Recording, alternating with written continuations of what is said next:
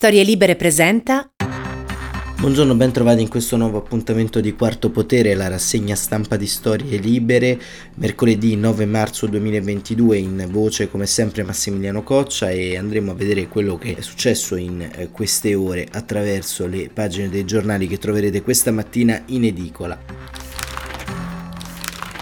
C'è da fare innanzitutto un recap, un punto della situazione su quanto eh, sta avvenendo anche a livello strategico, perché come vi abbiamo raccontato anche nella giornata di ieri, eh, sono ore di stallo e, e trattative eh, trattative che vertono soprattutto sul eh, cessate il fuoco eh, e sui corridoi umanitari, eh, corridoi umanitari che secondo il diritto internazionale prevederebbero una eh, sorta eh, di silenzio delle armi, ma che come titolano i maggiori quotidiani italiani questo silenzio non lo vedono e non lo sentono da molto tempo. Infatti l'esodo come eh, titola il quotidiano La Repubblica, è sotto le bombe e ancora sangue sulla trattativa.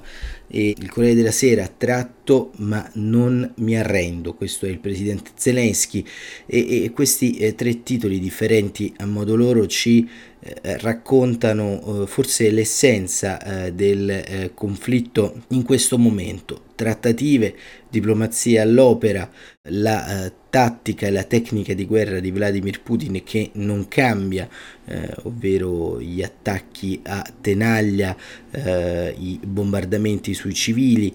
e questo sostanzialmente determina non solo una stasi in termini delle trattative perché ovviamente non si fanno dei passi in avanti ma determina anche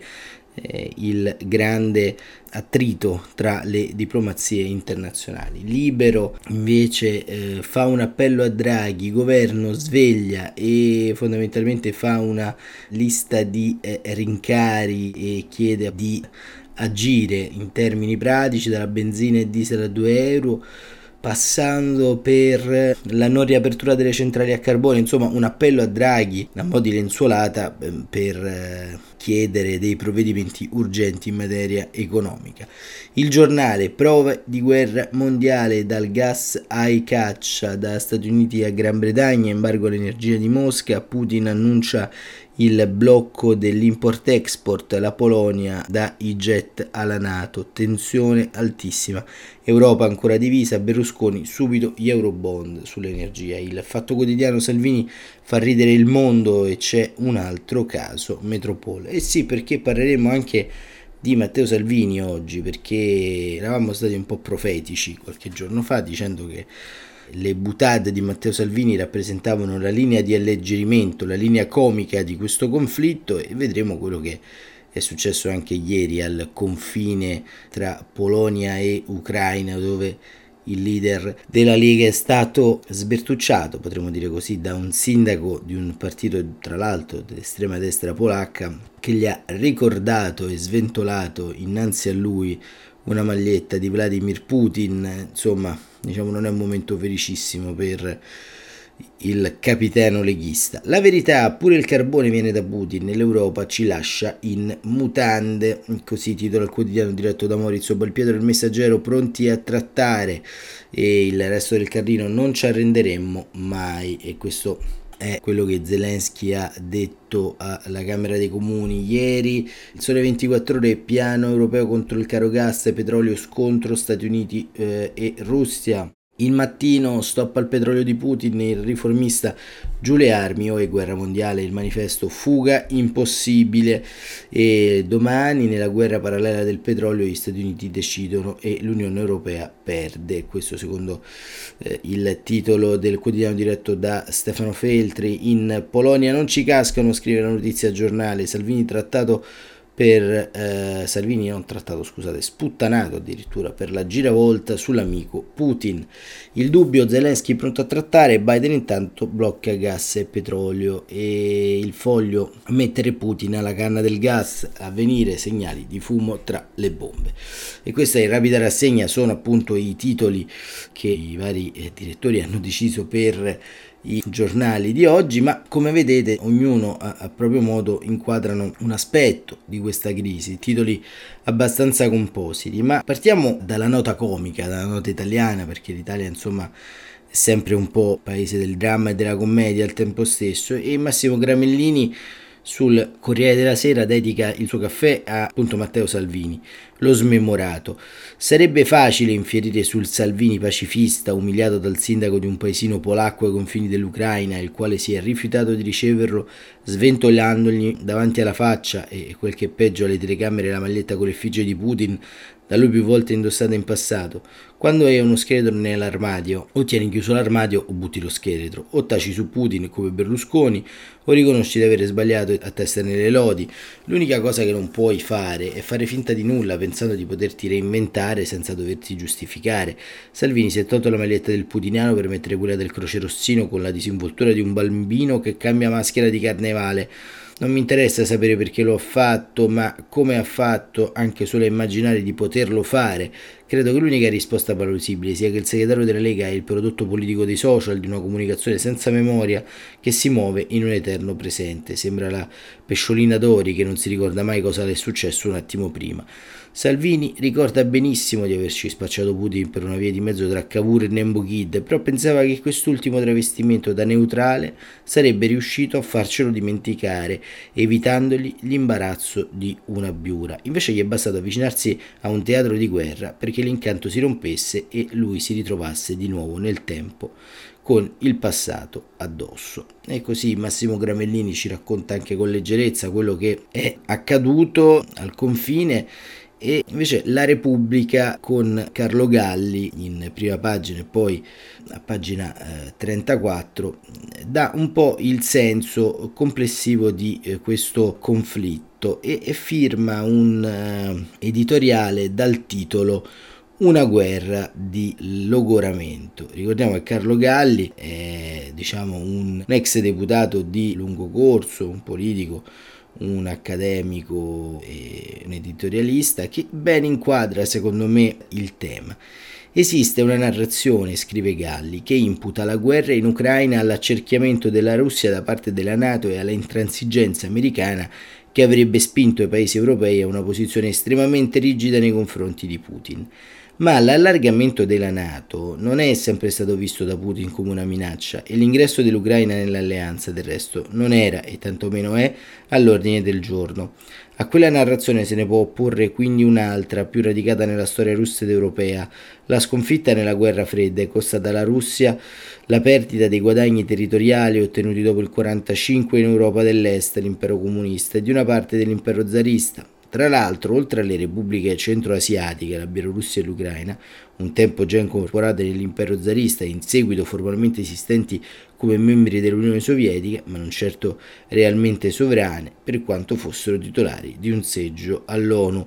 E mentre la Bielorussia è rimasta nell'orbita russa, l'Ucraina oscilla da anni tra l'ipotesi filorusse e filo-europeo. L'Ucraina è il pezzo più pregiato da un punto di vista geopolitico in un'ottica tradizionalmente imperiale di un imperialismo territoriale terrestre, quale è sempre stato quello russo. È il centro e il cuore di quella linea che va dal Kaliningrad a Odessa, dal Baltico al Mar Nero, che deve essere controllata da chi vuole ad est pesare sull'Europa, condizionarla, intimidirla. È lì che grava l'immensa massa eurasiatica. Quella linea oggi è in parte vietata.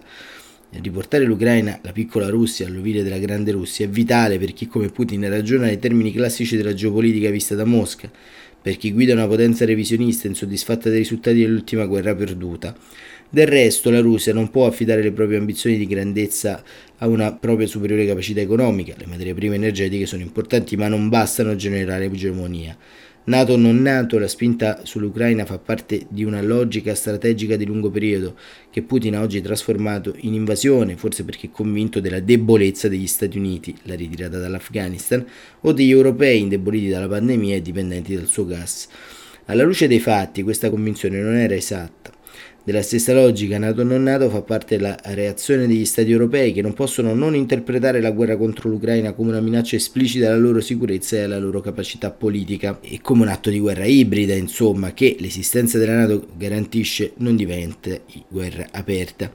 Al di là della inaccettabile modalità di conduzione della guerra, oltre che della guerra stessa, ma al di là anche delle assurde campagne russofobe contro Dostoevsky e simili, la verità è che siamo davanti a un impero che vuole cancellare lo Stato dalla carta geografica, almeno come obiettivo di lungo periodo. Come possa Putin pensare di incorporare l'Ucraina nella Russia o in subordine di farsela amica in stile bielorusso? Non è improbabile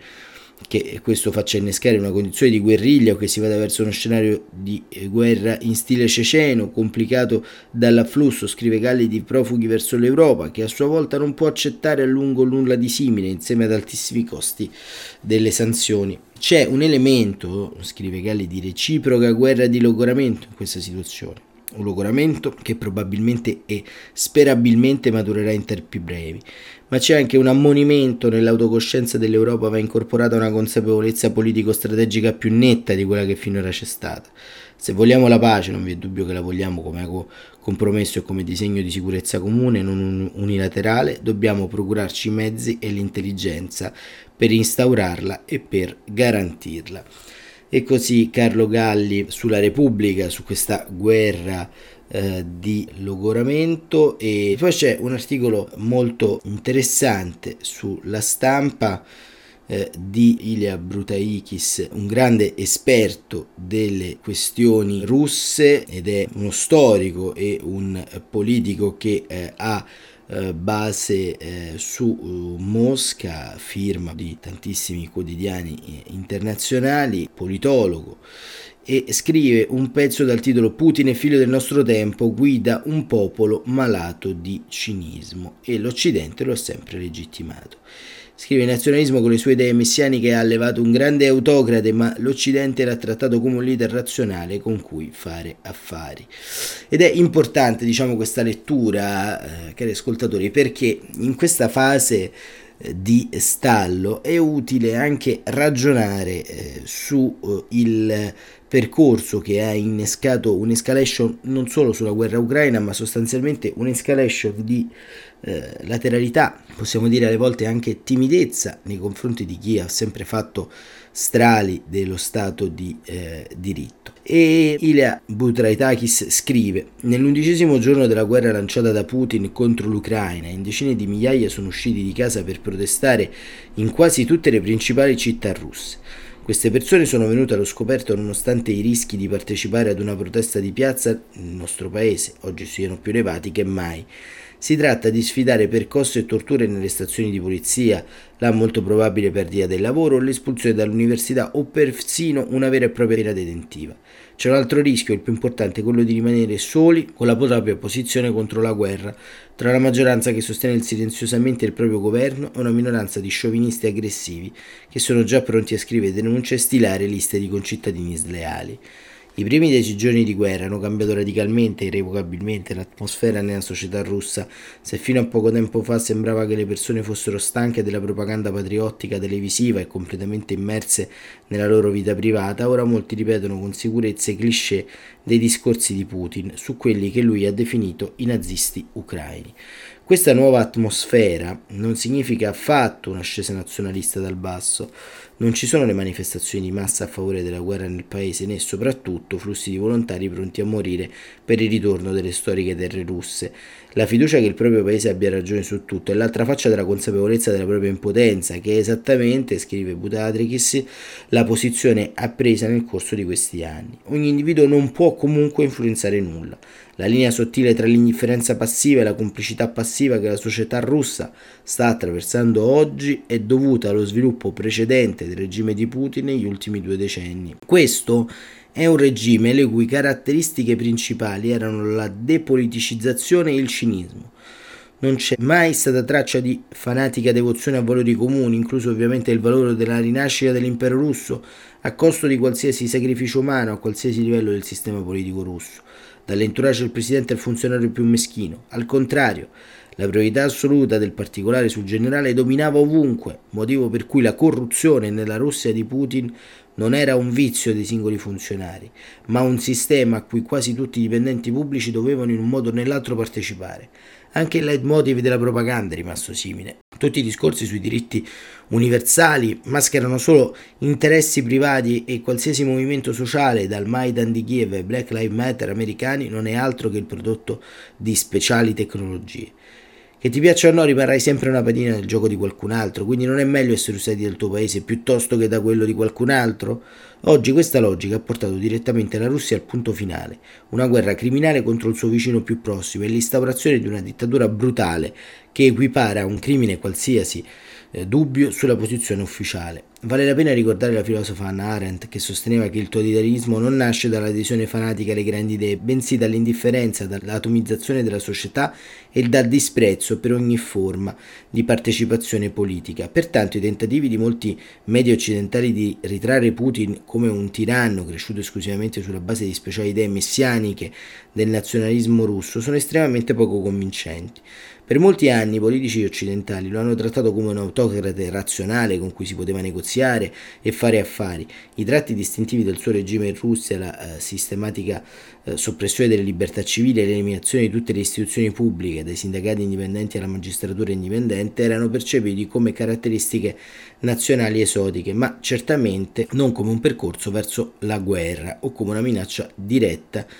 per l'uso di armi nucleari. Tuttavia, ora che la tragedia dell'Ucraina è diventata una terribile realtà, è necessario rendersi conto che Putin non è un'anomalia, ma parte di una realtà globale, una società di mercato in cui dominano solo i nudi interessi e la società in quanto tale non costituisce nessun problema. È anche necessario infine capire che non è tanto la parità nucleare o un'architettura stabile delle relazioni internazionali che possono impedire una guerra, solo la partecipazione politica e la responsabilità personale di ciascuno può davvero prevenirla.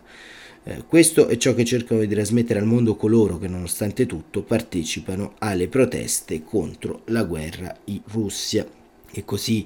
Ilia Butratakis eh, ci eh, racconta un pezzo di quello che sta avvenendo all'interno del paese eh, comandato da Vladimir Putin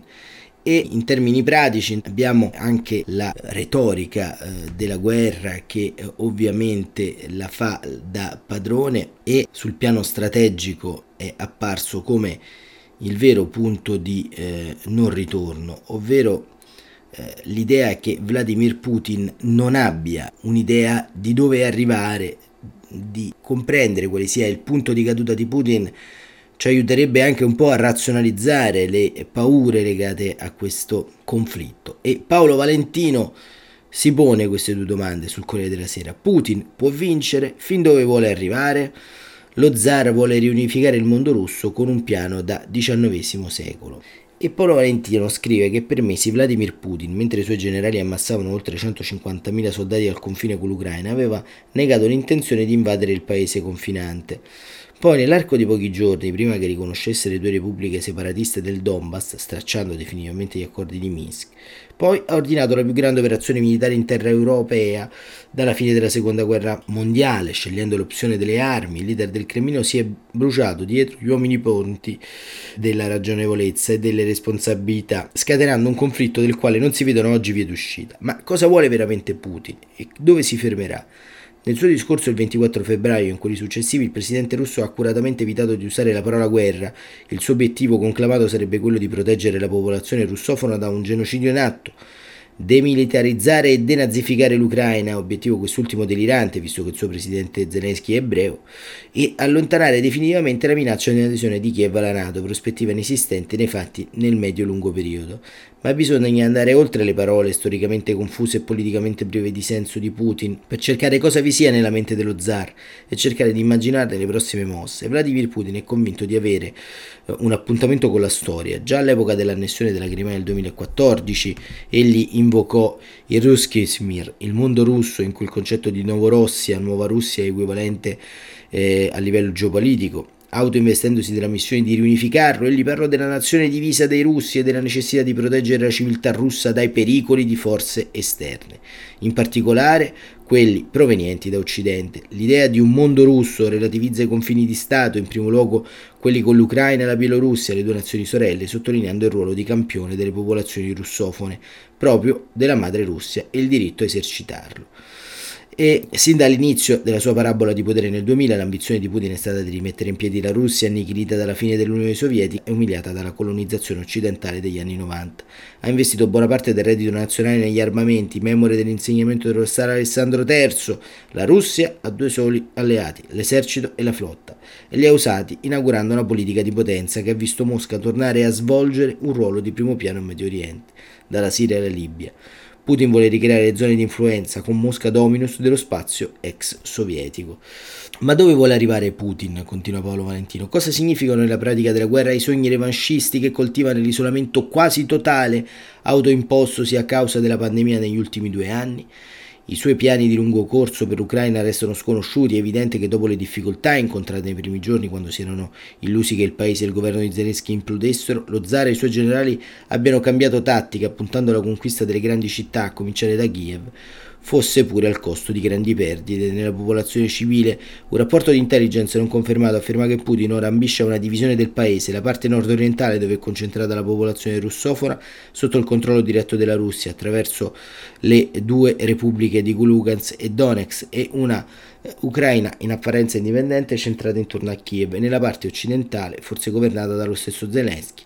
ma sotto il tallone russo, impegnata nella neutralità e pronta a riconoscere l'annessione della Crimea. Non è detto che uno scenario come questo possa avverarsi, poiché tutto dipende da una vittoria militare che potrebbe avere tempi più lunghi, ma anche se così fosse, Putin dovrebbe quasi sicuramente scontare una sindrome afghana con una viscerale ostilità della popolazione e una forte resistenza armata, alla lunga letali per le truppe russe, senza contare i costi proibitivi di un'occupazione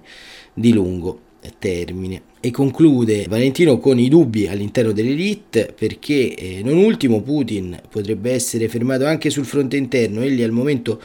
lo governa, è molto saldo, in cima alla piramide del potere, controlla con pugno di ferro gli apparati militari e di sicurezza, i gangli vitali dello Stato, ha ormai eliminato ogni fonte di informazione che non sia quella ufficiale depurata del Cremlino, ma i dubbi fra elite economiche e intellettuali crescono. Ha destato scalpore nei giorni scorsi una lettera aperta di studenti, ex studenti e insegnanti dell'MGMO, l'Istituto di Relazioni Internazionali di Mosca, da sempre la fucina della diplomazia russa, in cui si condanna la guerra in Ucraina. È un altro scricchiolio all'interno del sistema, un altro segnale che alla lunga Putin potrebbe trovarsi in difficoltà.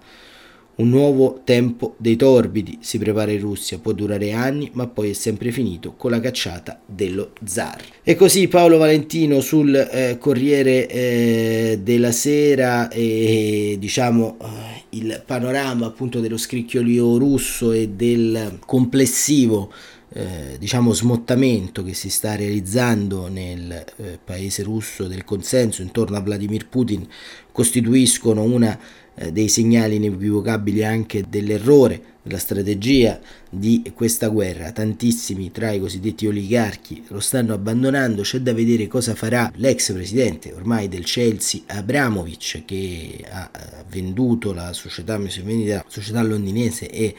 si prepara insomma molto probabilmente ad entrare in modo più attivo all'interno della politica del suo paese, mentre dall'altra parte ieri è stata anche la giornata dell'embargo eh, statunitense su petrolio e gas russo e ora tutti corrono a dire che entro 12, 18, 24 mesi al massimo potremmo fare a meno delle risorse russe in termini energetici. Putin sta accelerando anche la diversificazione delle fonti per quello che riguarda il nostro paese. Insomma, nel nostro continente c'è l'impressione che questa guerra abbia accelerato e funto da acceleratore su tantissimi fronti. Staremo a vedere quello che accadrà nella giornata di oggi. Mentre concludiamo questa rassegna stampa, ci arriva anche la notizia che sono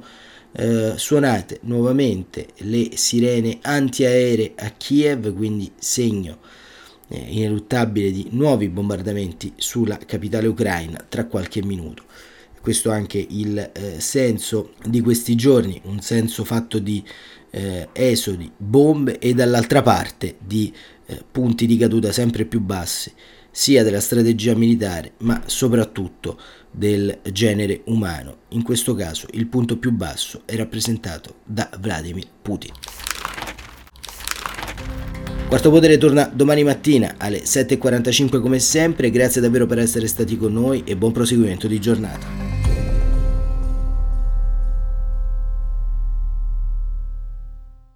Una produzione storielibere.fm di Gianandrea Cerone e Rossana De Michele. Coordinamento editoriale Guido Guenci.